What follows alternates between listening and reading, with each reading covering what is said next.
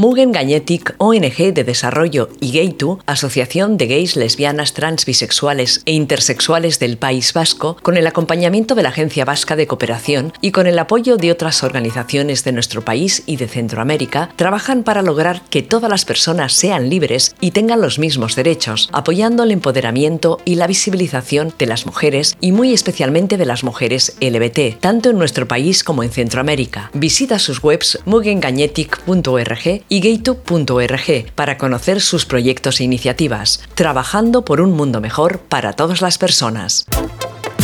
Cómics. LBT, feminismo, Ilústrate, Ilústrales muestra lo que hay detrás de las viñetas a través de entrevistas y conversaciones con Teresa Castro.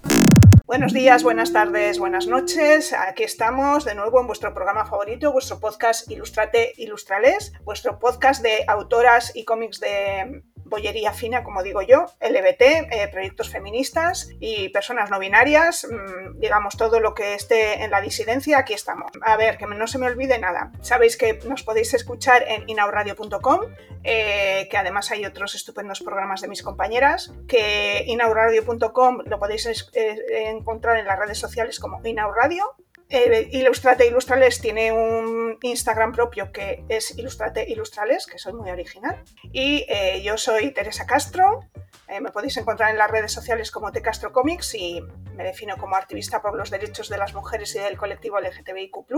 ¿Y qué más? Y nada más, porque las que me oigan siempre ya estarán hasta las narices de esta presentación, pero bueno, las que se incorporen, pues, pues les vendrá bien. Y las que saben y me han escuchado de siempre saben que siempre, siempre tengo eh, una invitada estupenda o dos invitadas.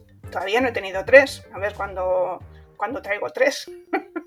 y bueno, estamos aquí con, con, Berta, pero con su nombre artístico es Bamidala, ¿no? Correcto. No sé, no sé con dónde se acentúa Bamidala. Bamidala, Bamidala es Bamidala, pues es mm, llana y acaba en vocal, así que no se acentúa. Pero la tónica cae en la penúltima Vale. Sala, sí, perdón. vale, entonces, ¿cómo quieres que te llame? ¿Berta? Como quieras, me puedes llamar Vidala o Berta. Como no nos conocemos de nada, realmente lo que, no sé, lo que te apetece. Bueno, pues me, es indiferente. Respondo a los dos, o sea, si es un alguien me llama por el pasillo, yo responderé a ambos. Vale, pues te voy a llamar Berta porque se llama Berta una de mis mejores amigas y eh, no es un, pues no es un nombre muy común, o sea que, ¿no? Claro, no será común donde tú vives, porque en el País Vasco igual no, es tan común, pero en Cataluña aquí pegas una patada y te salen 100.000. ¿Ah, sí? En Andalucía es menos común también. También, ¿no? No, yo, claro. No, no, para mí yo era la única Berta del colegio, pero, bueno, sí. Bueno, ahora me he mudado a Cataluña y aquí pues, por un tubo. Eh, bueno, y mm, eres licenciada en comunicación con especialidad en publicidad y relaciones públicas y te dedicas al marketing sí. y es eh, a la gestión de productos, ¿no? Más que nada. Bueno, al desarrollo, al desarrollo de productos. O sea, digamos que invento cosas. Inventas cosas. En resumen. digamos que los objetos de consumo que la gente compra, lo que llamamos productos, eso alguien lo tiene que pensar. Pues parte de mi tarea diaria es mm, pensar en cosas que se deben, que luego se pueden vender. Y bueno, eh, nuestras oyentes se preguntarán que por qué estás aquí, porque claro, digamos que tu, tu, profesión, la que te da de comer, como la de muchas otras que han pasado por este programa, no es el motivo de estar aquí, aunque bueno, a lo mejor un día podemos hablar de, en qué consiste exactamente tu, tus invenciones, pero bueno, eso es otra historia. bueno, son alimentos, pero vamos, que ahora mismo es irrelevante. por la razón por la que estoy aquí, no, no, hay, no hay una relación directa. Exactamente. Exactamente. Entonces, bueno, estás aquí porque mm, eres fancinera de toda la vida, bueno, de casi toda la vida. Eh, entonces, bueno, vamos a indagar un poquito en tu trayectoria, pero primero quiero contar cómo he llegado a ti, porque seguramente no lo sepas. Y entonces es como, porque bueno, a lo mejor hay, hay veces que encuentro a la gente por redes sociales o, no, cosas así. Y, pero no, es que el otro día hice una entrevista a Asun Tebar. Ah, mira, Asun. Exactamente, Asun, porque yo estuve con Asun en Bosqueso, en Galicia, Ah, qué guay. Eso es una, la verdad es que es una iniciativa muy chula que algún día, algún día, cuando mi hijo sea grande y ya lo pueda dejar por ahí, me gustaría probar. Y nada, y entonces Asun me habló del proyecto y de todas maneras yo sé que vi, en su momento vi el, la convocatoria que hiciste en redes sobre el tema del western Esta del terror me la he perdido, esta no la, no la, he, no la he encontrado. O sea, no, digamos que no la vi y me acuerdo que me lo apunté eh, porque digo, ay, mira, si tengo tiempo, mm, mando algo. El tiempo, ese, ese tema. Ilusa de mí. Entonces, bueno, pues eso, ha sido como un... De repente me hablo del, del cómic del western y dije, ah, es verdad, si yo eso lo leí, lo tengo ahí guardado. Sí, sí, sí, que Asun hizo quizás el, el, más largo, quizás sea el de, no el más largo, pero de los más largos que salen en estampida es, es el de Asun, que dibuja, dibuja ella, pero, pero guioniza Diana, que hacen un tándem bastante mañana. Y nada, bueno, entonces eh, dije, ah, pues mira, este, este proyecto me interesa y, y, así hemos llegado aquí. Oye, pues la verdad es que sentía curiosidad porque digo, eh, en realidad por afinidades podríamos haber coincidido antes. Es curioso como o es el algoritmo de la vida real o el algoritmo virtual, ¿no? Nos ha hecho no cruzarnos nunca. Me parece una cosa loquísima. Porque se entiende que tendríamos que habernos cruzado antes, pero bueno, oye, ¿eh? bienvenido sea el cruce. Pues no, porque a lo mejor, bueno, luego, luego lo hablamos, porque si no nos empezamos a liar aquí, vamos a hablar, de cosas que les interesen a nuestros oyentes, aparte de cotilleos, que luego va a haber cotilleos. También, también, siempre cotilleos, siempre. Eso. Bueno, pues nada, eh, lo primero que te quería preguntar, eh, ¿cómo fue tu acercamiento al dibujo? ¿Has dibujado siempre o, o es algo que te surgió después? Y también, eh, ¿cuál ha sido tu relación con el cómic? Pues, a ver, yo dibujar he dibujado siempre porque es como la típica cosa que se le da a los niños, ¿no? Un papel, un lápiz y apáñate. Y más si eres un bebé de los 80, que, bueno, a ver, digamos que las pantallas, pues había televisión, pero tampoco era una cosa tan, tan extendida enchufar a un niño una tele tan, tanto tiempo. Pero bueno, mm, aparte de, que yo dibujara o no, con nociones de persona que no tiene idea. Eh, el acercamiento al cómic, que también va ligado con el dibujo, fue con los suplementos dominicales de los diarios de entonces, que tenía pues en mi casa, a ver, yo soy sevillana, vengo de un entorno muy conservador, entonces pues en general la gente, en mi casa se leía la ABC y a día de hoy creo que se sigue leyendo, no lo compruebo. Entonces, bueno, pues digamos que lo que primero que llegó a mí fue el Menuda Gente, que era el, el diario, la antología, vamos a decir, porque al final es un suplemento antología, porque en realidad sí que era una antología de cómics. Casi todo era de Ibáñez, voy a decir, también había algún Super López por ahí, pero eran mortadelos por un tubo. Y, a mí mortadelo me parecía la mejor cosa del mundo. Entonces, bueno, pues yo me leía mis mi yo le llamaba los mortadelos, claro, no le llamaba menuda gente. Y, y, en paralelo a eso tenía uno de mis tíos sí que se leía el país y afortunadamente por la familia de mi madre a veces pillaba algún algún pequeño país, que eso sí que me parecía mucho más guay, porque claro, el tema de menuda gente es que era todo muy Ibáñez y era todo muy de la misma escuela. En el caso del pequeño país tenía mucha más variedad, porque eran cómics un poco más diversos de diferentes... Y luego también, a, raíz de eso, como me interesaba tanto, eh, recuerdo que mi abuela paterna que de hecho hasta hace poco que tiraron todos los cómics que me había guardado, los menuda gente tenía hasta el número 2, ¿eh? O sea, estoy haciendo que aquí había menuda gente por un tubo. A día de hoy soy incapaz de leer muy baño, o sea, me da repelús. Pero reconozco que, bueno, eso fue el inicio de todo ¿eh? y muy respetable. Y aparte de eso, los kioscos, yo no sé, ahora ya no, yo a los kioscos ahora voy a recomprarme la revista Lego Star Wars, pero em, en su día hacían, estaban unos cómics de Disney de Mickey, de Goofy, de, de Pluto, y eran unos libros gorditos, pequeños, como en A5 o incluso más pequeñillos, eh, tamaño manga, mm, así gorditos, y tenían como cómics en blanco y negro de, de personajes de Disney. Entonces, pues nada, mi abuela siempre que era una cosa como recurrente de los domingos, pues me compraba un tomito de eso. Entonces, por mi, por casa de mi abuela había como mucho, mucho veo de diferentes personajes y, la verdad es que mm, de ahí me vino eso. Y luego, en paralelo, siempre soy muy fan de la serie de animación,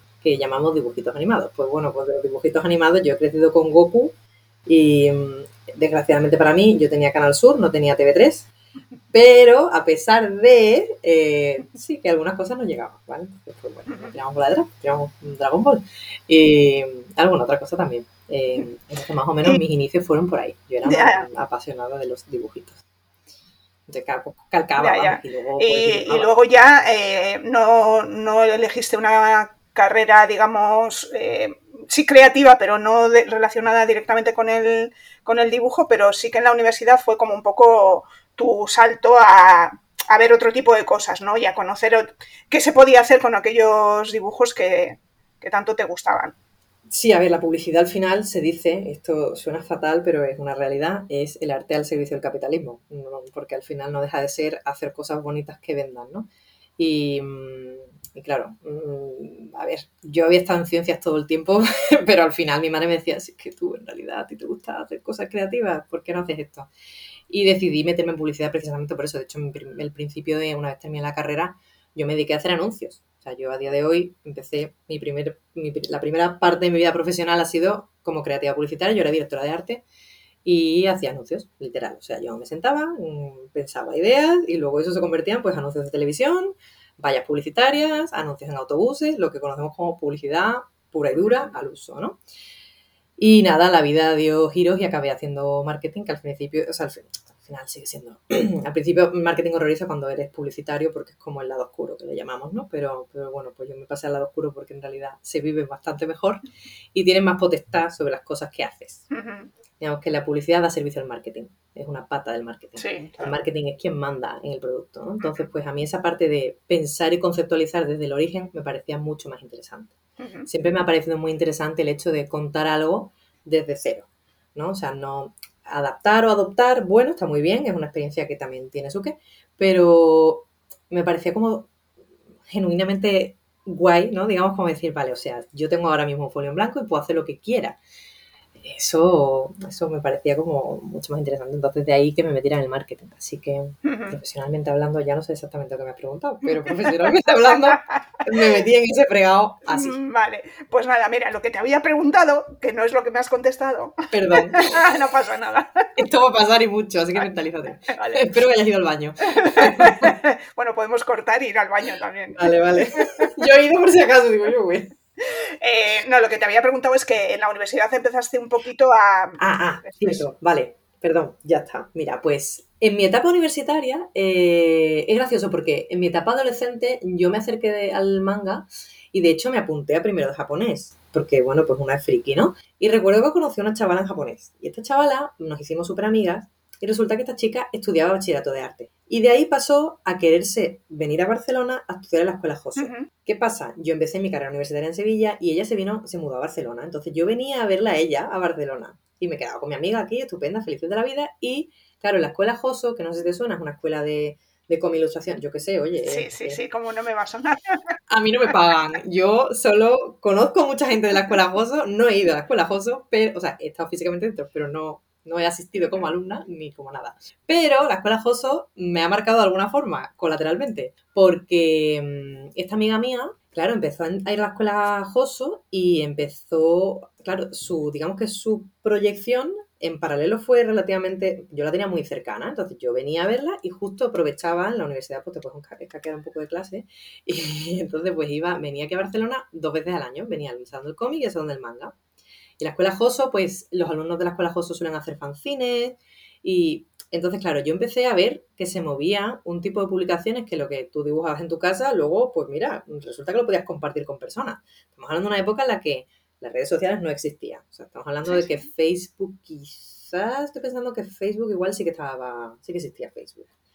Es posible. Estoy pensando, no, de hecho no, mentira, Facebook no existía. Eh, durante mi, primer, mi etapa universitaria Facebook no existía.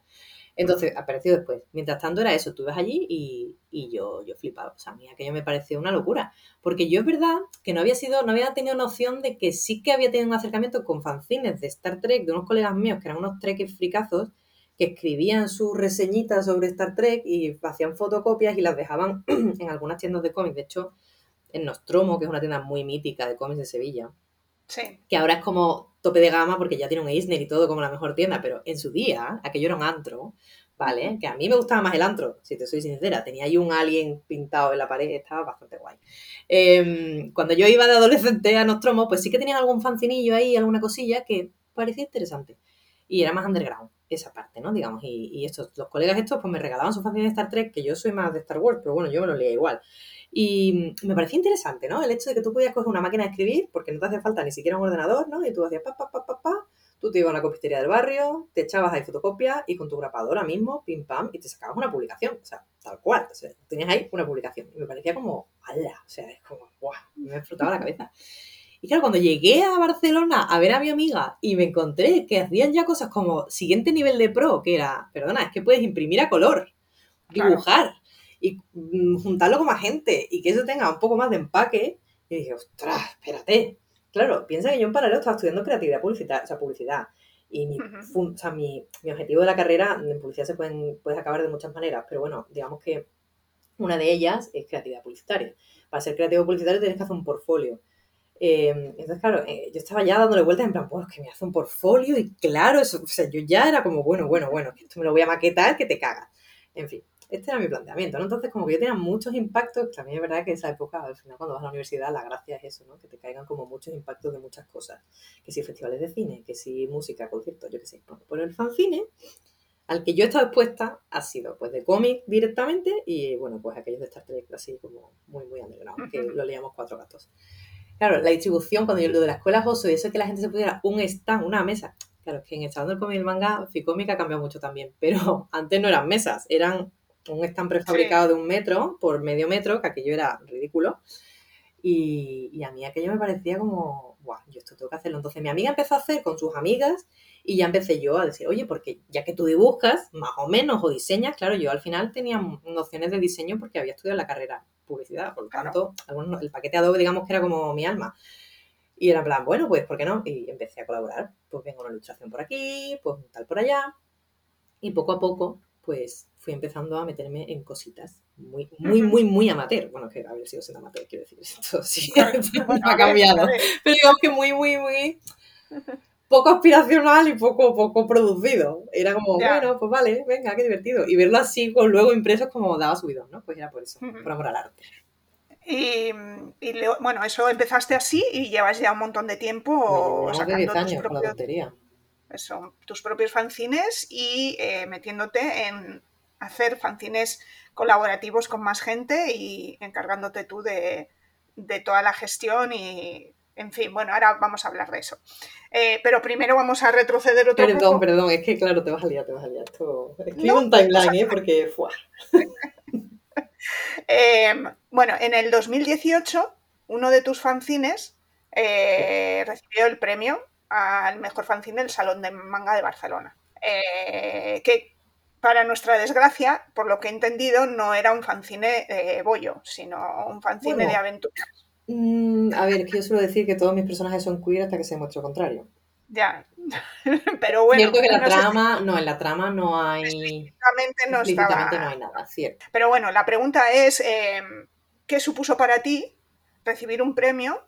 Y si hubo alguna repercusión posterior, eh, o sea, te llamaron para colaborar en más fanzines, no te llamó nadie, te, llamó una editorial, no te llamó ninguna editorial, bueno, no sé. ¿Qué, significó e, en ese momento? Pues mira, pasa una cosa con Ficomic, ¿vale? Y esto no es que sea un monográfico de me voy a cagar en Ficomic, pero voy a dar puntos importantes de información. Hay dos tipologías de premios. Está el premio del mejor fanzine del Salón del Cómic y el premio al mejor fanzine del Salón del Manga. Te diré que a datos de audiencia, el Salón del Manga mueve muchísimo más visitantes que el Salón del Cómic. Pero los premios de fanzine en uno están remunerados y en otro no están remunerados. En el del Salón del Cómic están remunerados el premio al mejor fanzine y en el del manga no.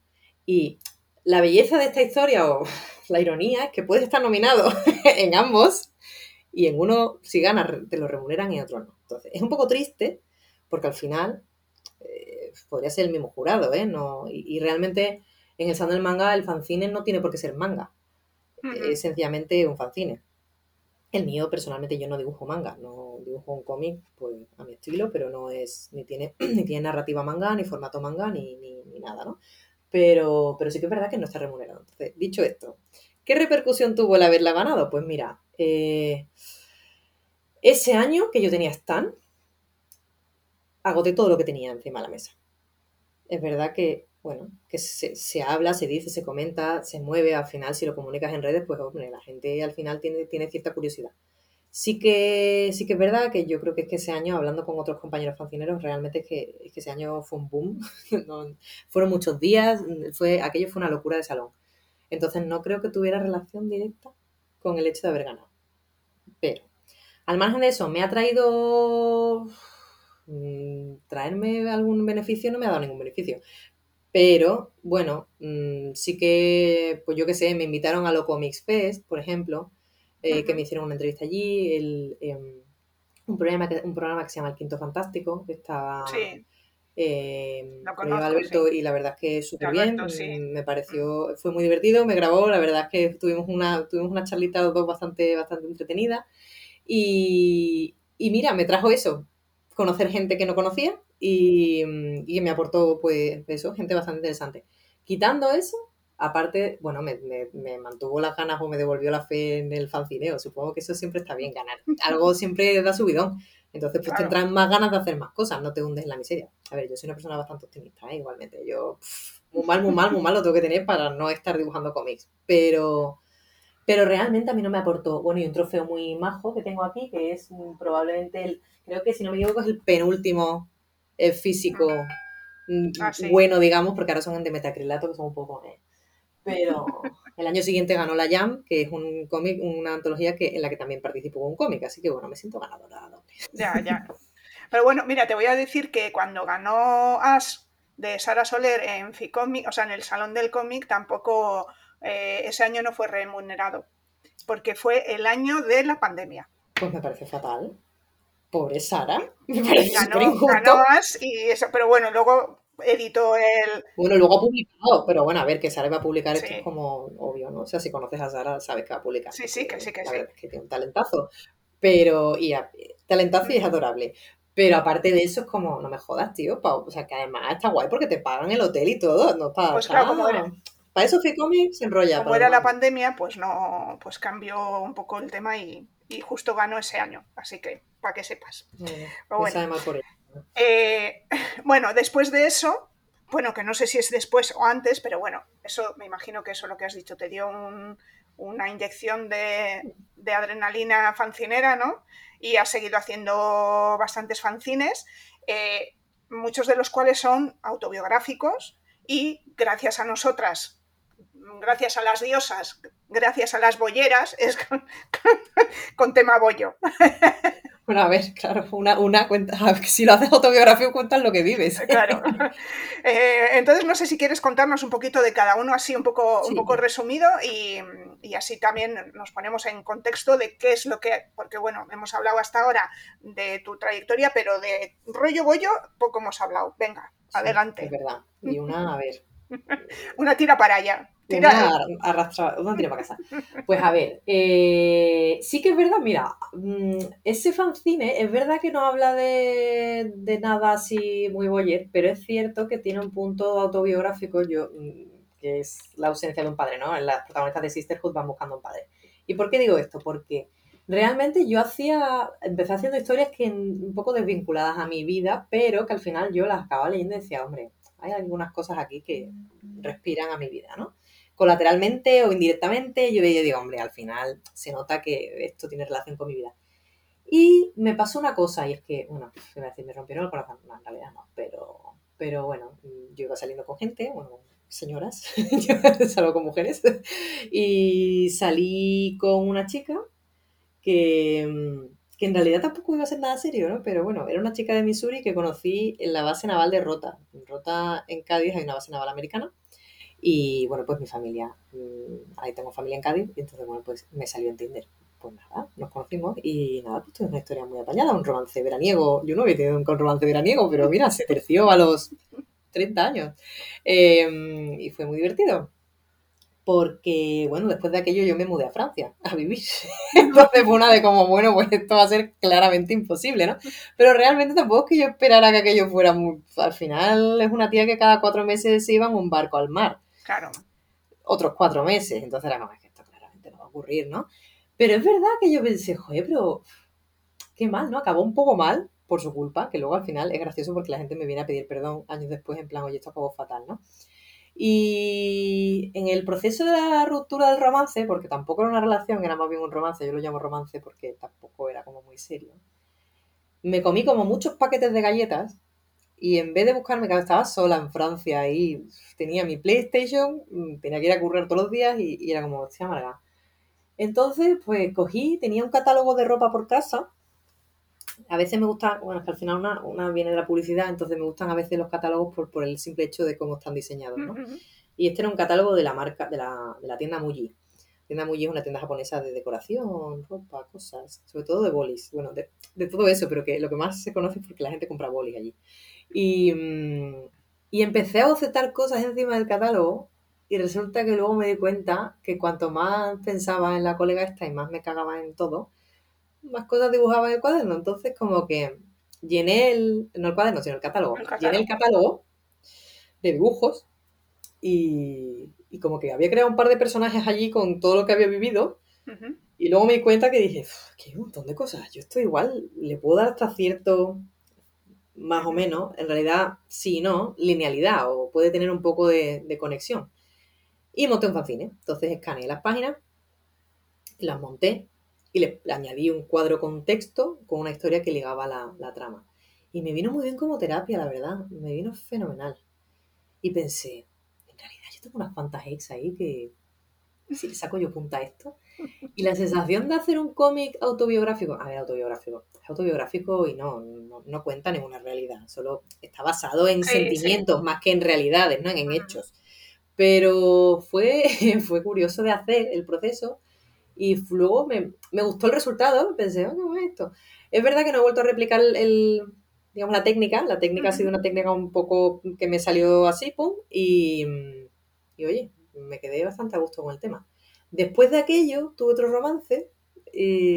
de romance en romance y de fanzine en fanzine, vamos. Más o menos, sí. A ver, es verdad que en tiempo y espacio había separación, ¿eh? Hubo una, hay un duelo, siempre hay un duelo, para todo el duelo. Y hay unos cuantos kilos que se ganan, otros que se pierden. Yo, yo soy de estas personas que le entra ansiedad y le entra bajona y, se, y come. No soy de las que no come, soy lo contrario. de verdad, la gente que no come es como, joder, qué suerte tenéis, porque yo me he hecho como, yo qué sé, tres kilos cada vez que me rompe el alma. Pero, pero nada, ya estoy, ya estoy bien, ya estoy bien. Eh, y nada, pues conocí a otra chavala y me pasó una cosa parecida. Entonces, mm, en este me lo planteé de otra manera, pero me, me di cuenta que el arte como terapia era como una buena manera mm, de depurar todo lo que tenía dentro. Y oye, mm, funcionó bastante bien. Porque al final lo que necesitas es sacarlo todo y es cagarte un poco la persona, que obviamente pues te ha hecho dañito y luego lo piensas y al tiempo, tengo hasta buena relación con todas, ¿eh? Pero pasa un tiempo primero, vendo unos cuantos fanzines por el camino. Entonces, pues, pues nada, esto igual, me pasó lo mismo con Monroe, o sea, Missouri era porque era de Missouri, Monroe era porque era el nombre que se daba a ella a sí misma en, en redes sociales. A mí hay una cosa que me gusta mucho y es que en mis cómics me gusta que sean monopalabras todos los cómics que he hecho, siempre, antologías que saco, todas, tienen un único nombre. y me gusta porque me parece que al final, y eso ya es mente marketingiana total, es el impacto es mejor si solo tienes una, cosa para memorizar. Entonces, claro, a nivel redes sociales ya no te cuento, porque cuantos menos caracteres, pues más facilidad. para moverlo. Entonces, bueno, digamos que yo ya, el, claro, yo no me puedo quitar nunca el sombrero marketingiano, porque es que esto lo vivo yo 40 horas semanales por lo menos. Y luego en mi casa no me quedo mirando el techo y digo, no, voy a dejar de pensar. No, las mentes creativas tienen ese... Sí, handicap. Sí, total. Que, que para mí o para mal, mi jefa encantada, yo a veces me gustaría descansar un poco. Pues nada, que eso. Entonces saqué Monroe y Monroe fue diferente, porque en Monroe cogí mensajes o frases que nos habíamos intercambiado porque esta persona, eh, bueno, esta chica es sevillana. Eh, de hecho, me pidió un ejemplar y todo, y se lo debo, aún no se lo he mandado. De hecho, que igual en Navidad, si nos vemos cuando baje a Sevilla, igual se lo, igual se lo devuelvo. O sea, se lo doy. Eh, y, me, y cogí frases y de esas frases saqué ilustraciones. Entonces experimenté un poco con los estilos, son diferentes estilos de ilustraciones algunas de ellas. Este es digital 100% y fue una exploración diferente. Pero, y es verdad que los colores que utilicé son colores afines a la bandera bisexual porque esta chica es bisexual. Entonces, es verdad que la mayoría de romances o relaciones que he tenido con chicas, mm, voy a decir que el 80% eran bisexuales. Entonces, es una cosa, pues no sé, que me ha parecido curiosa, porque mirando, he hecho lo que está atrás y digo, vaya, bueno, vale, si yo analizo aquí alguna estadística del elenco de mujeres con las que he enredado, pues tal, ¿no? Y es verdad que, que elegí colores que a ver, la portada es rosa y azul, pero dentro puedes ver más, se entremezclan, puede ser algún violeta, hay magenta, violeta, cianes, o sea que sí. Y aparte de esos, después dije, bueno, no, pero voy a seguir, pero es que hay algunas historias que tengo del pasado que no me gustaría remover. Mm, es que eh, lo, que más, lo que has comentado a mí me parece súper interesante el hecho de que, porque para mí también eh, hacer mis, mis historias, eh, que también son autobiográficos, autobiográficas en parte, algunas más, otras menos, ¿no? que siempre tiras un poquito de ahí, para mí me ha hecho ser, voy a decir una, chorrada, pero bueno, más lesbiana de lo que soy, es decir, darme, eso, darme cuenta, ¿no? darme cuenta de más cosas y, ser consciente de un montón de cosas, de, las cosas que te han pasado, ¿no? O sea, al final el, ponerte delante del, papel y intentar plasmar eh, las sensaciones o los sentimientos que tenías en aquel momento te hace como colocar las cosas más en su sitio, ¿no? Y entonces eso es como, pues yo creo que por eso nos engancha, porque al final es una manera de, es una terapia que no, nos cuesta dinero, solo lo que te cueste el mm. material y el tiempo que te lleve, ¿no? Entonces, bueno, yo creo que eso, eso es fantástico y desde aquí animamos a todo el mundo a que haga sus propias historias y sus fanzines y sus sus propias tonterías, porque al final, bueno, eh, te sirve para, un montón de cosas. Y, luego el otro que tienes es el de, el de tu hijo, ¿no? Si no me equivoco. El de ese es el último que he hecho. Ese, ese, a ver, no es muy dramático porque en realidad, a ver, el hecho de que yo sea bollera es una realidad, no a negarlo, pero claro, aquí no hay una relación, aquí esto va de mi hijo, que quizá es, bueno, es que es el primer cómic que hago con un protagonista masculino. Esto Ojo, ojo, que pensé que esto no llegaría, pero ha llegado el momento. Eh, de momento mi hijo, pues no sé mm, qué hará con su vida, pero bueno, de momento vamos a pensar que es un hombrecito chiquitito y ya el que decida que, por qué de lo que acaba. Pero, a ver, que tiene 19 meses, que tampoco da para mucho. Pero es verdad que Huete es, a ver, las mujeres que hemos gestado, parido y dado de mamar a un bebé eh, y esto lo he hablado, yo, he ido a, terapia, bueno, terapia. Yo lo llamo terapia porque al final las clases de lactancia son terapias de lactantes. Eh, vas allí y te desahogas porque hay que ver que no se agarra el niño, hay que ver que me duele tal, hay que ver que no duermo y ya, bueno, pues le cuentas tu vida aquí a las otras madres que están allí con el niño chillando, llorando y mamando. Y como total estás de baja maternal y tú vas con el bicho pegado todo el día, pues bueno, es que da igual, tú echas ahí, yo echaba los miércoles allí en el CAP y estaba un ratito con las demás madres del barrio y nos contamos las penurias.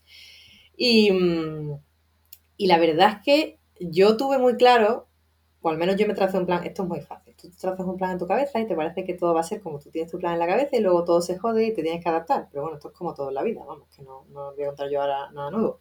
Pero es verdad que yo dije, a ver, yo tengo una carrera profesional, a mí me gusta mi carrera profesional, yo además de ser yo, pues quiero ser madre pero el ser madre no tiene que ser el nuevo centro de mi universo. Yo siempre defino la vida como un queso de trivial completo y yo ahora tengo dos quesitos que cada quesito pues es mi trabajo, mi vida personal, por lo que sea. Pues mi hijo, mi maternidad es un quesito. Y la verdad es que el tema hormonal, el cómo, la unión que se establece o la conexión que se establece con el bebé cuando le das de mamar, esas cosas es como una relación muy íntima que no se puede explicar muy bien Em, porque cada una la vive como la vive y es muy respetable. Y es muy respetable las madres que quieren llevar la lactancia hasta el fin de la existencia y las que no. Yo es que respeto a todas las madres, hasta las que deciden de entrada no dar, no dar pecho. Yo siempre he sido una persona que digo, yo voy a lo mío y mi maternidad la vivo como la vivo yo, ¿no? Y yo decidí que cuando yo me incorporara a trabajar se acababa la teta. Y esto yo lo hablé con mi mujer y dije, mira, María, yo esto va a ser así, ¿vale? Y ella me dijo, decides tú que al final la esclava del niño eres tú. Y yo digo, bueno, perfecto.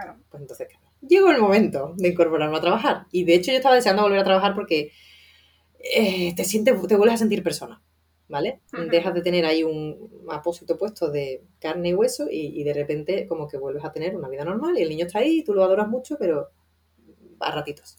Y joder, me costó, ¿eh? El tema del destete me costó, pero a nivel fue como emocional, fue a nivel, a nivel emocional, porque a nivel físico o fisiológico, a ver, te dicen que te vayas sacando con el sacaleches y te vayas sacando un poco. Claro, yo empecé a hacer un banco de leche, que yo era una motivada aquí, me, congelé leche y todo. Digo, mira, llegó un punto que se me cayó en la bolsita de leche en el coche, una la de Dios allí, me iba con una neverita al trabajo. Aquí trabajo a una hora de Barcelona y, tengo que conducir una hora todos los días. Digo, yo iba con la neverita, el Polar Pack. Mira, llegó un punto que cuando se me cayó la leche por el coche dije, ¿qué estoy haciendo? O sea, ¿qué estoy haciendo yo aquí?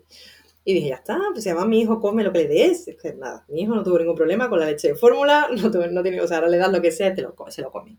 O sea que...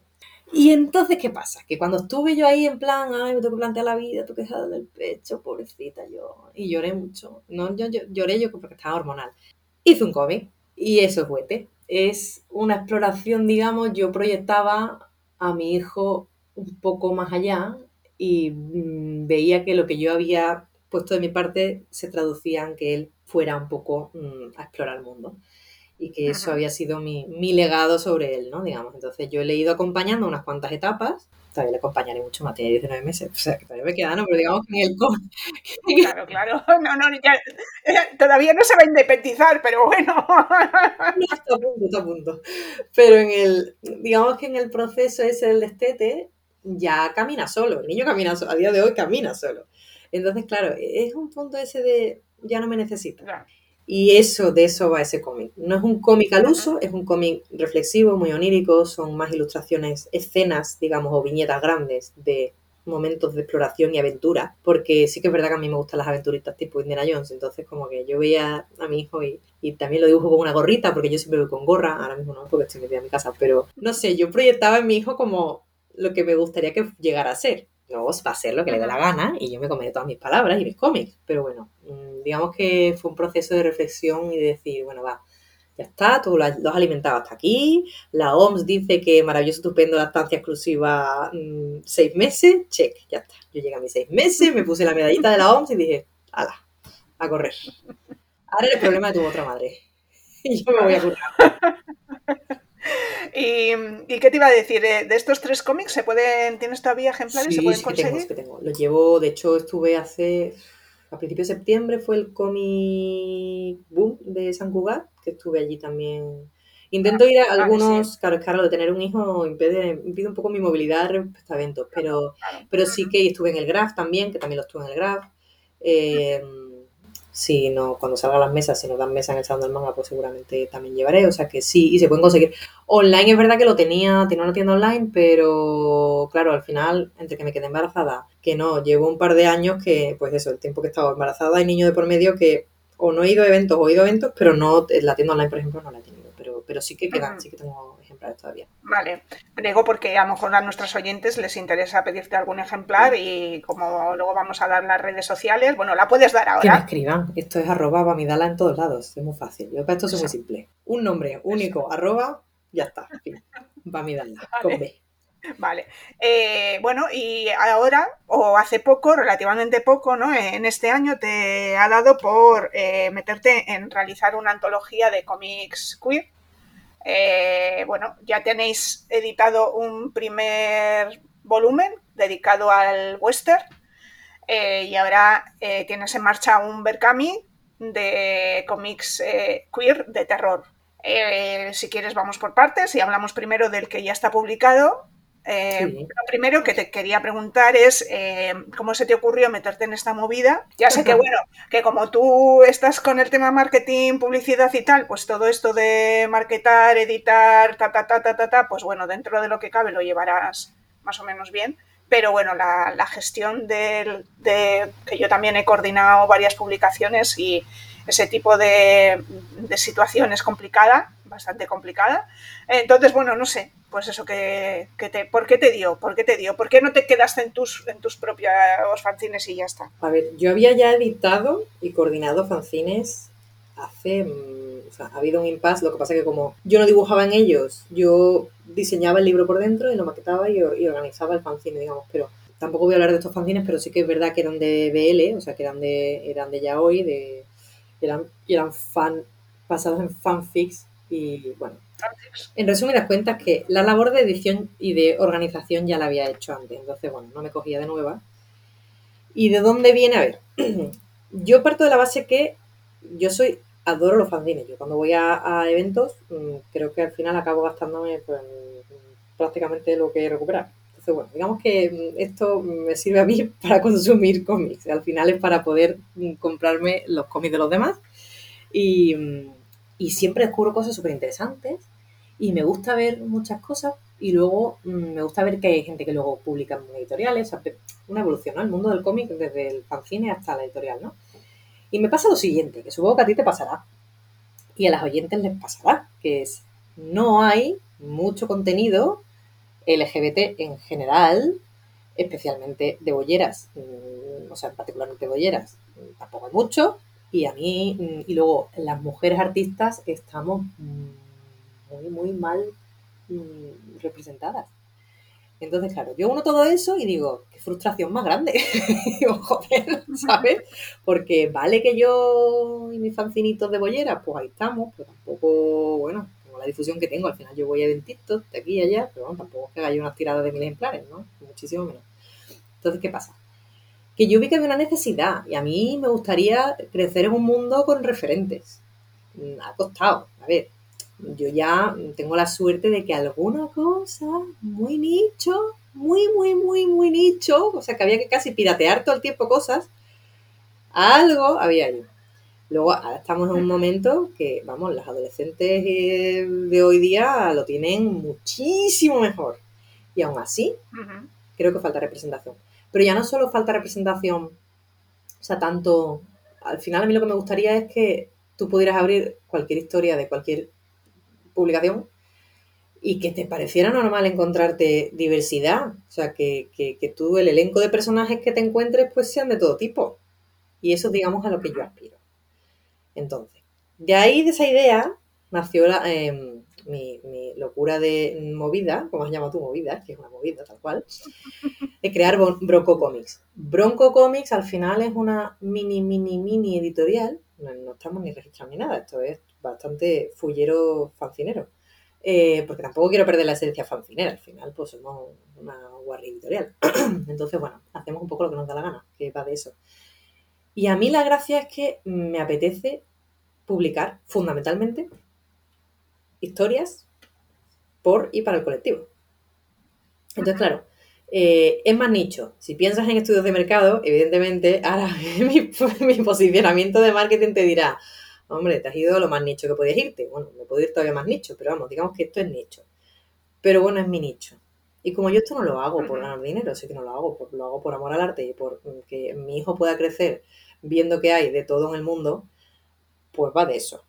Va de dar oportunidad también a creadores LGBT para que tengan su hueco y puedan expresarse.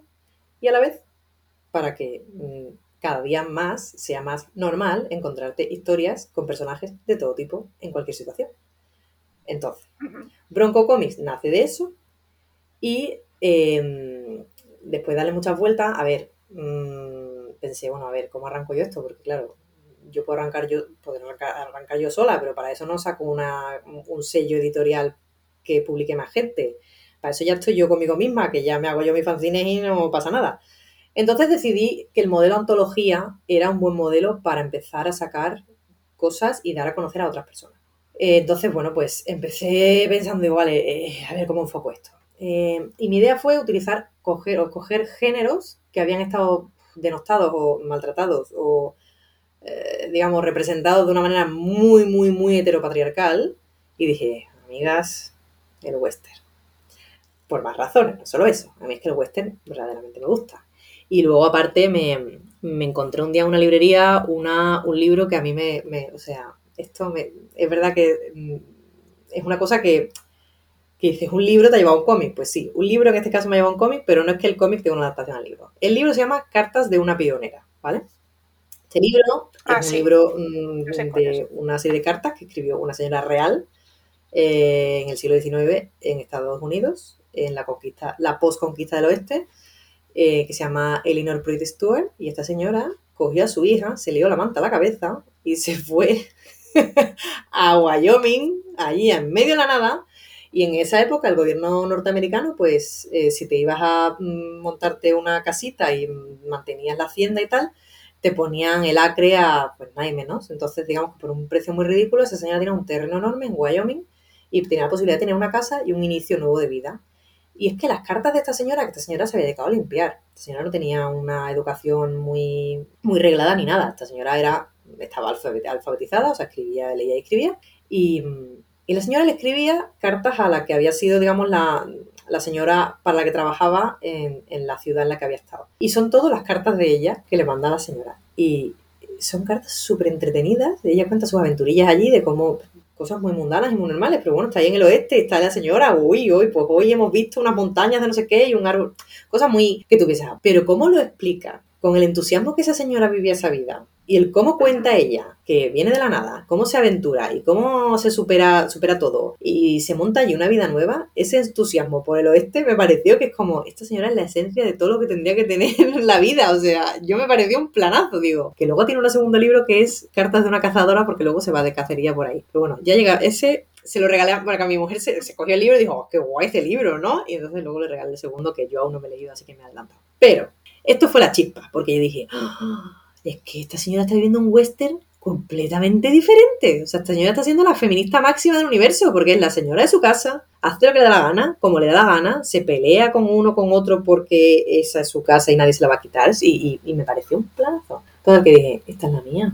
Entonces, el western es un género de machirulos absolutos.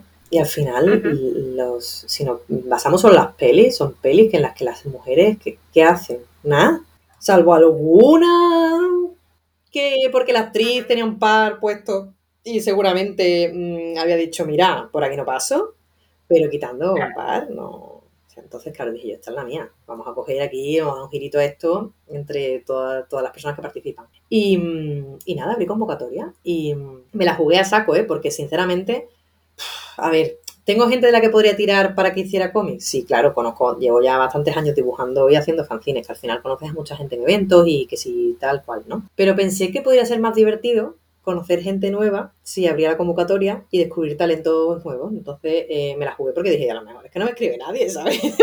Igual yo soy una flipada y saco esta movida, me quedo yo sola aquí con la velita y digo, bueno, pues nada, aquí pasa todo el mundo de mi culo. Pero no, tuve una suerte que te cagas y se y presentó candidatura muchísima gente, pero es que además gente con muchísimo talento. Y ahora como de, voy a la caco yo con esto, porque es que me sobra esta gente. Em, y nada, bueno, pues tuve que hacer una criba bastante killer. Me sabe mal, a mí siempre me sabe mal decir que no, pero también es verdad que creo que siempre hay hueco para mejorar y siempre, no sé, se priorizan también que haya diversidad dentro de los estilos que se encuentran en la publicación.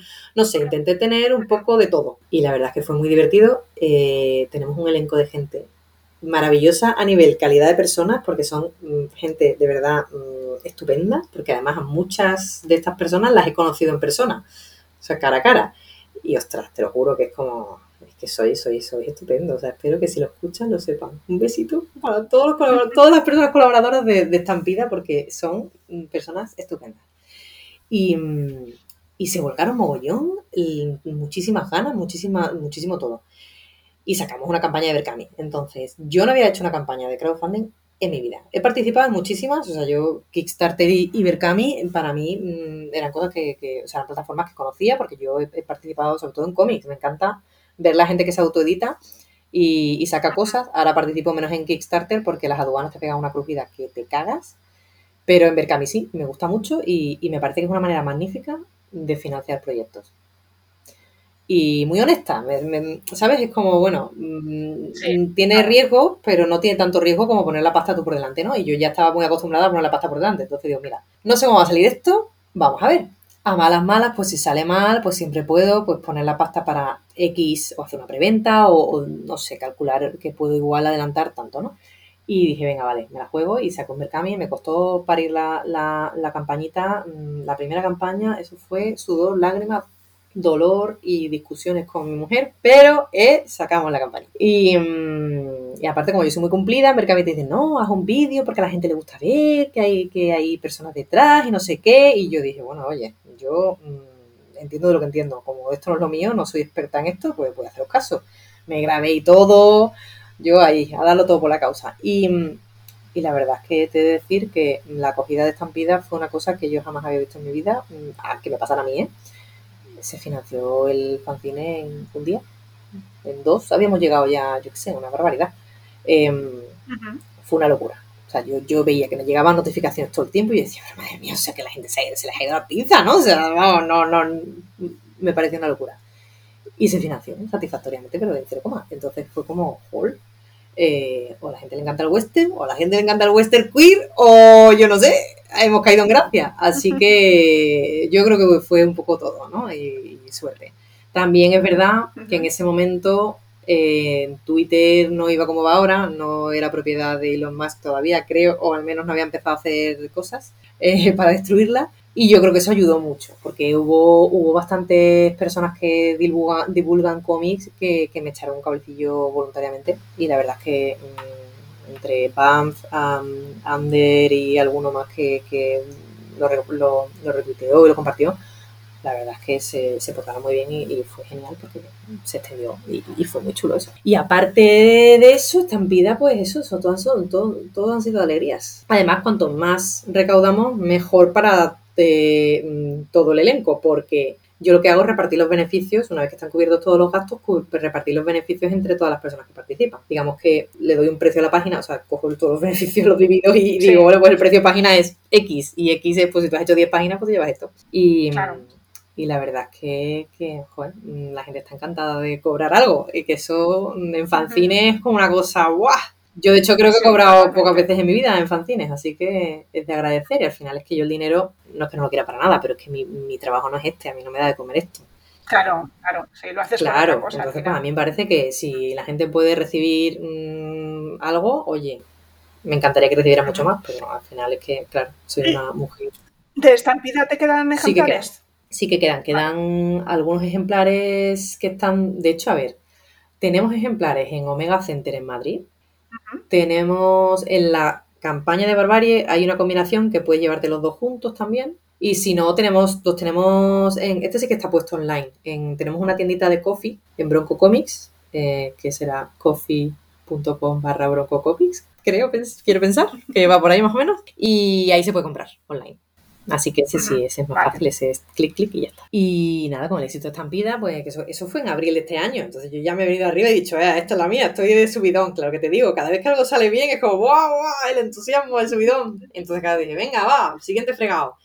Y en, antes de verano dije, que en realidad lo suyo sería sacar una de terror para final de año, porque el terror también es un género en el que nos maltratan, especialmente a la pollera. Yo no sé por qué, qué hemos hecho en este mundo para que se nos maltrate tanto en el género del terror. Y hemos dicho, a ver, a ver, a ver. Y a ver, aquí es cuando ya, verdaderamente, a ver, Bronco Comics fundamentalmente soy yo, pero es verdad que tengo un apoyo aquí importante que es Vanessa Figal, que es eh, arroba Dark6 en redes sociales, que es la guionista de Nevesta, que es un, manga que publica Planeta Manga, que aparte de mi guionista eh, de el cómic que tengo de Estampida y del cómic que tengo en Barbarie, me, es maquetadora, entonces me echa cables con correcciones, toma decisiones a veces, eh, digamos que la utilizo de pared creativa, a veces digo, oye, Van, esto tú me lo ves. Y va bien tener una socia ahí en la sombra que te echa un cable. Así que un saludito a Vane, que nos escuchará. Em, y la verdad es que guay, porque porque eso está muy bien. Entonces, ella, a ver, lo del terror realmente, yo no soy tan fan del terror, pero Van es súper fan del terror. Y en parte, no sé si ella lo sabe o si no lo sabe, yo se lo digo de nuevo, en parte esta antología es un poco por ella, porque al final la que me inspira a leer cosas de terror es ella. y ya me vi, nos vimos a la vez, ella vive en Madrid, pero nos vimos, yo aquí en Barcelona, las dos nos vimos Barbarian, una peli que recomiendo. Eh, yo me cago de miedo con las pelis de miedo, literal. Entonces, claro, me dijo, ya, si la vemos a las dos a la vez, pues. Entonces, en Disney Plus hay una opción que es ver a la vez, y entonces tú tienes la, tu cuenta y ella tiene la suya, pero nos hablamos a la vez y nos pusimos el Discord, bueno, una historia allí de Millennial total, y nos pusimos la peli, y aunque, entonces nada, ella pues se rió mucho de mí, pero fue una experiencia total. Yo dije, venga, va, esto, vamos a hacer uno de terror que realmente es que es verdad, nos maltratan. Así que de ahí salió Barbarie. Y Barbarie al final es un fanzine, una antología de cómics de terror que eh, la premisa para, la, para las personas que lo hacen, lo hicieron, que han participado, era que tenía que ver con monstruos. Partimos de la monstruosidad para crear nuestras historias. Entonces, los siete cómics, cómics que hay tienen como una vertiente monstruosa, versionada como le ha dado la gana a la persona que, lo ha, que ha escrito el guion. Entonces, dos de los cómics tienen guionista el resto, mm, la misma persona que lo ha dibujado lo ha escrito. En mi caso, yo tengo guion escrito. Y la verdad es que es muy divertido trabajar con guionista porque, a ver, en Estampida era mi personaje que yo ya había creado y ella le dio un giro. Eh, y en Barbaria ha tenido ella libertad absoluta, entonces yo he dibujado lo que ella me ha pedido que dibujara. Entonces ha sido una experiencia en sí misma bastante entretenida. Y, ¿qué te iba a decir? Y en el, en el cómic este, en, Barbarie, ¿cómo has hecho lo de las personas colaboradoras? ¿Tuviste que, o sea, lo que hiciste fue volver a sacar por redes o simplemente contactaste ya con toda aquella mogollón de personas que te habían mandado la primera? Pues hice lo mismo, porque al final, ¿sabes qué pasa? Que, como lectora yo leo cosas diferentes y hay géneros que igual no me apetecen. Como dibujante hay cosas que tampoco dibujo, eh, pues yo pienso que la gente es igual y aparte también por dar oportunidad a otras personas. Entonces yo lo abrí y, y curiosamente todas las personas que habían participado en Estampida, todas, sin excepción, quisieron participar en Barbarie. Y me dio muchísima penita decirles a casi todas, oye, mira, es que quiero darle opción a personas nuevas. y lo, entendieron, ¿eh? O sea, todas me dijeron, no, no, o sea, no te preocupes, por supuesto. Em, a excepción de Usue, que le dije, oye, em, la portada te apetece hacerla. Y Usue, que había hecho un cómic en estampida, dijo, hombre, pero de cabeza. Entonces Usue nos ha hecho la portada, que sí que había sido colaboradora del anterior. Pero sí, volví a abrir convocatoria igual. Mm, me funcionó la primera vez, me ha funcionado la segunda. Eh, la próxima vez no sé si me funcionará. Pero bueno, ya tengo más contactos, entonces ahora ya, es más fácil, tirar y abusar de, de mis nuevos amigos. Pero bueno, y ahora tienes, tienes abierto el Berkami, que es, que hemos dicho hasta el día, ya no, ya no voy a apuntar por aquí. Ay, no sé. 29 de octubre, 29 de octubre. Vale, entonces nada, para todas nuestras oyentes, pues ya sabéis, tenéis ahí abierto el Berkami, podéis conseguir tanto estampida como barbarie, o sea que adelante con ello. O sea, hay que dar, hay que dar pie a que esto siga funcionando y a que nuestras historias eh, se lean y se vendan. O sea que chicas, a dar la pasta. al final, eh, eh, es verdad que es un precio un poco quizás más caro que si lo comparas con, yo que sé, tomo de manga que tiene más páginas, ¿no? Pero también verdad que, que, Barbarie, pero esto es autoedición, es que al final yo no, yo no soy una editorial enorme que imprime 20.000 ejemplares o 2.000, 1.000, no sé, los que sean, muchos ceros. Aquí se imprimen que 100, claro, al final, pues que cuantos menos imprimen, más caro que la unidad. Eso la gente lo tiene que entender. No, y además, hombre, al final también tenemos que dar, yo, bueno, desde aquí y las oyentes ya lo, nos, lo saben, eh, damos apoyo a todos estos proyectos porque la historia es que, como has dicho tú, hace falta que existan, ¿no? Al final tenemos que estar presentes en, todos los ámbitos. Y es verdad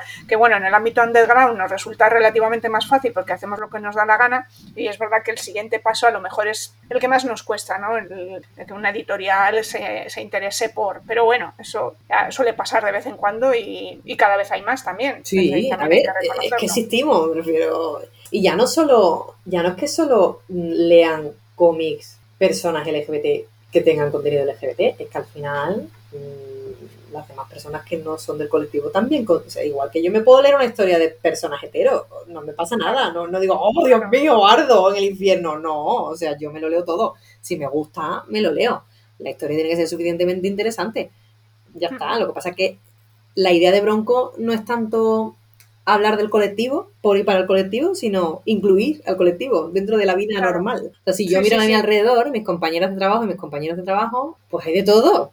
Mm, pues yo vivo con esas, convivo con esas personas ocho horas diarias y son de todo tipo y les pasan cosas diferentes, pues digamos que esa es la premisa, es tú en tu vida que tienes alrededor de todo, ¿no? Pues aplícalo a lo que a lo que les. ¿Qué más proyectos tienes con Bronco? Si quieres hablamos primero de Bronco y luego de tus proyectos personales. Eh, vale, pues a ver, con Bronco de momento a ver si mm, sacamos satisfactoriamente adelante la, la campaña que a ver, va muy bien, ¿eh? O sea, creo que está casi al 80% y claro. Bueno, yo ya he participado. Ya os lo he visto, muchas gracias. Muchas gracias. Muy la verdad. Eh, o sea que va bien. Evidentemente no es el mismo éxito que Estampida. También es verdad que si yo lo valoro, Estampida es un poco más facilón en el sentido que western es un género de aventurilla, puedes aplicar a diferentes, puede ser, se puede cruzar con más géneros, es más, más democrático, vamos a llamar. El terror es más nicho, al final el terror parece que gusta a mucha gente, y es cierto, gusta a mucha gente, mm, pero a veces cuesta un poquillo más. Yo lo entiendo, no pasa nada, no lloro por la esquina, yo espero, de verdad, que salga bien ya. Hombre, si a estas alturas llevas el 80%, eso ya está hecho No sé, yo hasta que no me vea al final. 100%, bien, no, no, yo soy, para eso soy bastante prudente, entonces, bueno, yo pacientemente iré ahí, esperando, uno a uno, pasa nada. Claro, el primer día pues tienes un montón y, claro, es como funcionan los crowdfunding. Yo es una cosa que estoy descubriendo a medida que, hago, que hago campaña, es una cosa un mundo, mundo, es un mundo. Pero bueno, respecto a qué vamos a hacer con Bronco, pues mira, a mí me gustaría em, como me lo he pasado también eh, trabajando con el equipo de Estampida, me, les dije que si querrían trabajar en, alguno, en algún otro proyecto, y la verdad es que, que, se lanzaron en plan, por supuesto que sí. Y me gustaría hacer una, quizá una, no una, a ver, estas son, las antologías que estamos sacando ahora son autoconclusivas, porque hay una cosa que me da muchísima rabia de los fanzines, y esto es una cosa muy personal. A mí me da mucha rabia cuando una historia empieza con un número y se queda inconclusa, y tú tienes que acabar esa historia en otro número. Yo no sé con qué regularidad publicas tú, porque eres un fanzine. No lo sabes ni tú, porque eres un fanzine. Entonces, digamos que yo he comprado muchos fanzines durante mi vida que me he quedado con las ganas de saber qué pasaba. Y eso me da muchísimo coraje. Y es una cosa que, que, estoy absolutamente en contra. Entonces, una de las normas del juego, de este mi juego, es tienen que ser autoconclusivas. Autoconclusivas. Entonces, bueno, en general la gente ha dicho, va, perfecto. Eh, ¿qué, ¿Cuál es la idea? Pues mi idea ahora es quizás sacar a ver, lo de antologías con géneros que han estado un poco, mm, que no, en donde no hemos estado representados el colectivo, pues esa es una idea de fondo de armario que me parece que podéis, puede tener recorrido. Ya pensaré en los siguientes. Pero es verdad que hay un modelo que me gustaría hacer que es quizá mm, un empaque de tres números específicos que sean con las mismas personas la misma temática, aunque sean historias autoconclusivas, pero digamos que en un paquete de publicación que es una mini colección, digamos. No sé si tengo que dar una vuelta, pero quizás una mini colección dentro de, de Bronco que tenga un género específico, en vez de hacer como una antología. Pero bueno, al final una cosa no quita la otra, se puede hacer todo. Sí que es verdad que mi vida no me da para tener tres crowdfundings a la vez, así que... Normal, normal. O me echan de casa o pierdo un trabajo. Además, los, los, los, crowdfunding son una... Vamos, te quitan la energía, te quitan, la energía por todos lados, o sea que... hay que ir poco a poco. Ya, yo, yo hice uno y no quiero hacer que más. Es muy fuerte el tema, ¿eh? Yo, esto no, después esto no te preparan en la vida, ¿eh? ¿eh? Sí que es verdad que cuando has hecho el primero, yo para mí el primero fue muy duro porque era no, esto tiene que estar en este formato, no, esto tiene que estar en este formato. Claro, yo ahora ya he aprendido. Entonces ya tengo mis archivos preparados, entonces ha sido, esta segunda vez ha sido mucho más rápido. En cuatro días tenía preparados todos los archivos. Entonces, claro, la campaña entera y eso. Eso ya iba como un tiro. Pero, uff, la primera vez, yo solo voy a recordar, bueno, mi familia lo va a recordar, mi, mi mujer, ya te digo, cada vez que le digo, no, voy a hacer un, dice, sí, seguro, ¿estás segura? Yo, bueno, quiero. sí. Y bueno, y, en cuanto a tus fanzines, ¿qué tienes, qué tienes entre manos? Pues entre manos tengo, em, yo empecé, el cómic que tengo en Estampida es, es un cómic que narra las aventuras de Tala, que es una buscadora, es una caza de recompensas, que le llamo la buscadora, porque fundamentalmente lo que hace los encargos es buscar cosas. Eh, es lesbiana y aunque en el primer acercamiento del personaje no, no sí, el primer, el primer día sí que, sí que se declaraba. El primer acercamiento del personaje fue, de hecho, en un Inktober, que hice tres dibujos y ahí me rajé, ya no hice más, o sea que 31 días hice tres, bien por mí. Pero ya es, esa es la seriedad con la que yo me tomo el Inktober. Y luego eh, recuerdo que, que Lur me invitó a participar en Neodimio y había que, bueno, me comprometí a hacer un cómic. Entonces cogí ese personaje que había dibujado en un y dije, ostras, voy a darle vida a este personaje. Y me puse a escribir el guion. Y ahí sí que en ese, en el número uno de Neodimio, que es donde tengo el cómic de, el primer cómic de la buscadora, que ella va haciendo una reflexión sobre su vida y digamos que sí que da a entender que, que, que es bollera. Em, es una aventura corta, pero bueno, eso sentó las bases de ese personaje que a mí me hizo mucha gracia, no sé, a veces te enamoras de personajes y a veces no. Tengo personajes que he ido desarrollando en mis fanzines y mis cómics que me han gustado más y otros que menos. Y a este le tengo especial cariño, porque quizás tiene algo de mí en algunas cosas y eso me ceda. Y, mm, y bueno, al final es un poco western todo el tiempo. Igual estoy un poco obsesionada con el tema. Me gustan los sombreros, la vida. Y cogí ese personaje y luego, es verdad que los, los neodimios me comprometí a, participar en todos, menos en el 2, porque estaba pariendo, o estaba recién parida, o yo ya calculé, ¿eh? yo esto ya se lo dije a Lur en plan, mira, estoy embarazada de tanto. luego, mm, eh, no sé en qué momento, pero más o menos por esta fecha no estoy disponible. Y nada, quedamos en que no. Entonces el 2 es el único neodimio en el que no salgo. Pero los demás, claro, ya la vida me ha ido dando y no he podido hacer cómics. Pero he hecho ilustraciones y siempre ilustraciones que tenían relación con la buscadora. Entonces la idea detrás de esto era que todo estuviera ligado. Y, y cuando hicimos Estampida, a Vanessa le dije, oye, me gustaría que me escribieras un guion para la buscadora. Y me escribió un guion para la buscadora. Y, y, nos lo pasamos muy bien. Y la verdad es que creo, de hecho, personajes que me ha dado permiso para poder seguir utilizando. Y esto, eso mola mucho. Y entonces ahora lo que quiero hacer es, le he pedido a, alguna, algunos colegas que me hicieran algunos eh, guiones para, para continuar historias cortas de la buscadora y estoy trabajando en paralelo, poco a poco, sin prisa, tampoco, es que tampoco prisa, em, más historias cortas de, la buscadora y después hacer una antología del, personaje y las aventurillas de la buscadora. Entonces eso seguramente será lo siguiente que haga. Pero en paralelo a eso tengo, pues, que estoy colaborando en uno, dos, en tres fanzines que no son míos. porque hago estas cosas. En realidad es que me encanta colaborar con otros y otras publicaciones, me parece como la mejor cosa, porque al final, primero, conoces a gente, que eso es como muy divertido. Conocer a gente en eventos, que te pringuen en cosas, a mí me parece un plan. Em, esa una. Y luego, es que tiene una riqueza, el, o al menos a mí me lo parece, una riqueza. No solo colaborar creativamente, pero sino ver también qué hacen los demás, eh, mm, qué tienen en mente, qué se les ocurre Em, oye, mira esto, comparte. Me parece que, una de las mejores cosas de la autopublicación es el hecho de tener libertad para conectar con otras personas, para crear más contenido del tipo que te dé la gana. Entonces, eso me gusta mucho. Pues, pues yo creo que más o menos, ¿no? ¿Hemos hablado de todo o qué? Supongo que sí, no sé, yo he hablado de lo que tú quieras. Aquí estoy echando un. Yo, creo que, yo creo que sí. Llevamos ya más de una hora. bueno, es que eso pasa conmigo, te lo tenía que haber advertido, pero bueno, por la longitud de mi mail supongo que eso, esa conclusión habrá llegado. Sí, ya me, había, ya me, había, hecho la idea, me había hecho la idea. Bueno, en este programa siempre terminamos con, con una recomendación de algún cómic, eh, fundamentalmente boyeros, y, si es que has leído algo que te haya impactado últimamente, eh, y que no sean fanzines. Porque... No, no, sí consumo muchísimos cómics igualmente. Ah, a ver, ¿qué me he leído? Uh, es que últimamente leo muchísimo manga. Pero bueno, en realidad leo bastante manga Yuri, o sea que te vale. Mira, eh, este que me lo compré la semana pasada, el Vampires, este es muy gracioso. Este es un manga. A ver. Se llama Vampires, ¿vale? Ah, es un manga de vampiros. Yo soy muy fan de Buffy Vampiros, pero muy fan. O sea, para mí, las dos mejores series, las tres mejores series de la historia son Buffy Vampiros, Las Chicas Gilmore y Battlestar Galáctica. O sea, esa es mi combinación ganadora. Entonces, partiendo de la base que Buffy para mí es lo más, eh, los vampiros me parecen un planazo, pero es que los vampiros, las polleras ya es como perdona, o sea, que podría ser una asignatura obligatoria en el cole. Pues esto es un manga de vampiros, bueno, vampiros, vampiras, polleras y adolescentes. Qué raro. claro. No, me, cuadra nada. Es maravilloso, es muy divertido y es muy bollero. Y oye, ahí, a ver, es para, yo diría, no sé para qué edad es, pero vamos, que no es para niños. ¿Tiene su qué? A ver.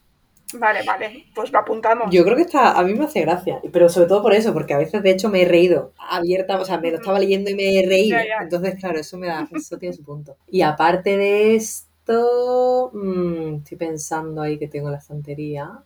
Que no sea manga. Es que cualquier cosa de Tilly o Walden te vale, porque es estupenda, maravillosa.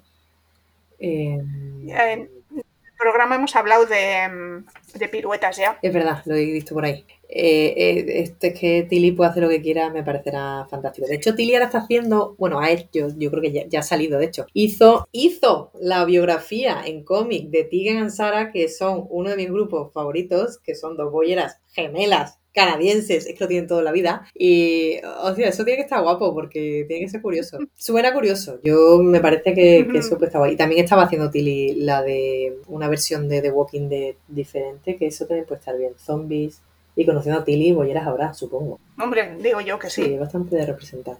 Sí, yo diría que sí. Y aparte de esto, así que tenga. Es que te digo, tengo un montón de mangas. Me... Pero con bolleras. Estoy pensando en cómics que no sean mangas, con bolleras que me haya leído. A ver, y es que creo que también a ver, que ya esto, este ya está un poco pasado, el de, el de Lara, Laura, Laura Jean me ha vuelto a dejar. Me ha vuelto a, dejar, sí, lo, hablamos del, de los cómics de el nuevo género de, de cómics de, de bolleras adolescentes en institutos.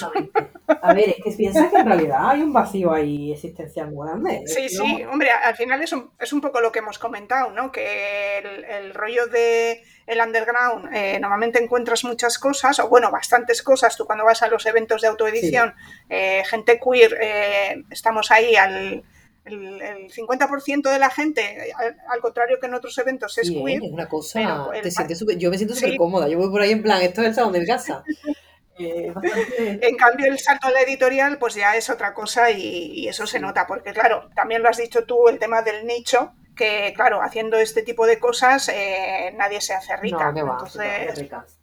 haciendo cómics es muy raro que te hagas rica, pero es que encima haciendo cómics de nicho. Bueno. Mira, este también, el de Internet Sublime de, de Miriam Persan. Ah, el de, el de Miriam sí, Aparte que Miriam es estupenda, mm. súmale que sí que la cocodrila bollera. Hombre, claro. Es que em, con Miriam tengo una entrevista pendiente, eh, porque estamos ahí. Maja. Me cae súper bien. Eh, sí, colaboramos juntas en una publicación y la tengo ahí pendiente desde hace un montón de tiempo para entrevistar. Habrá crecido un ambiente parecido. De dónde están las bolleras, no lo sé. Yo no lo sé.